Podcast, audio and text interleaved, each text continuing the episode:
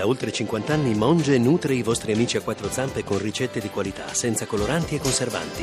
Monge, la famiglia italiana del pet food. RAI GR1 La mia città senza pietà, la mia città. Per la prima volta Roma ha un sindaco donna. Lo dobbiamo al Movimento 5 Stelle. I problemi sono tanti. Io sono pronta a governare.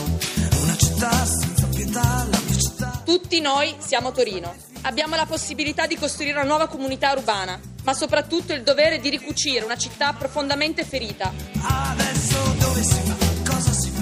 Dove si va? Dopo Mafia Capitale, dopo la gestione Marino, c'è un disincanto dell'elettore romano che voleva il cambiamento, lo ha dimostrato. Auguri ai nuovi sindaci di Roma e di Torino, però fossi Renzi qualche domandina me la farei.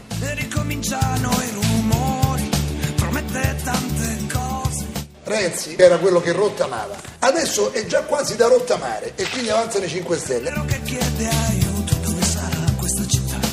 È un risultato frastagliato quello nazionale, perché noi abbiamo vinto in luoghi difficili per noi come Caserta Varese, abbiamo avuto sconfitte dolorose, ma non c'è un risultato univoco nel paese. Renzi mette tutte le sue energie nel fare il Presidente del Consiglio, eh, non ha messo una stilla di energia nel fare il segretario del partito. È chiaro che qui c'è un senso di delusione che eh, trova poi eh, sbocco come nel caso di Torino. Da un lato i festeggiamenti del Movimento 5 Stelle, dall'altro le ammissioni di sconfitta del PD. Bruciano i comuni persi, in particolare Roma e Torino. Annunciato il trionfo di Virginia Raggi, primo sindaco donna della capitale, ha battuto il candidato Dem Giachetti. Il capogruppo PD Rosato sottolinea il disincanto dopo Roma Capitale e la gestione Marino. Brucia soprattutto l'inattesa vittoria a Torino di Chiara Appendino. Ha battuto il sindaco uscente e politico Dem di lungo corso Fassino.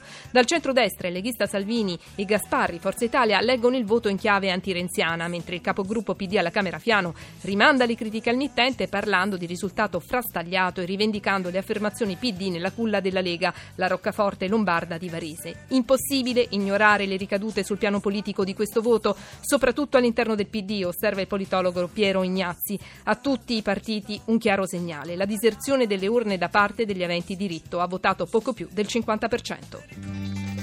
Le altre notizie, oggi la giornata mondiale dei rifugiati, il numero delle persone fuggite da guerre, persecuzioni e violenze ha superato il record storico di 65 milioni, cronaca, operazione anti-indrangheta in Liguria e 90 arresti contro clan camorristici a Napoli, esteri, conto alla rovescia per il referendum tra tre giorni che deciderà la permanenza o meno della Gran Bretagna nell'Unione, lo sport con gli europei 2016.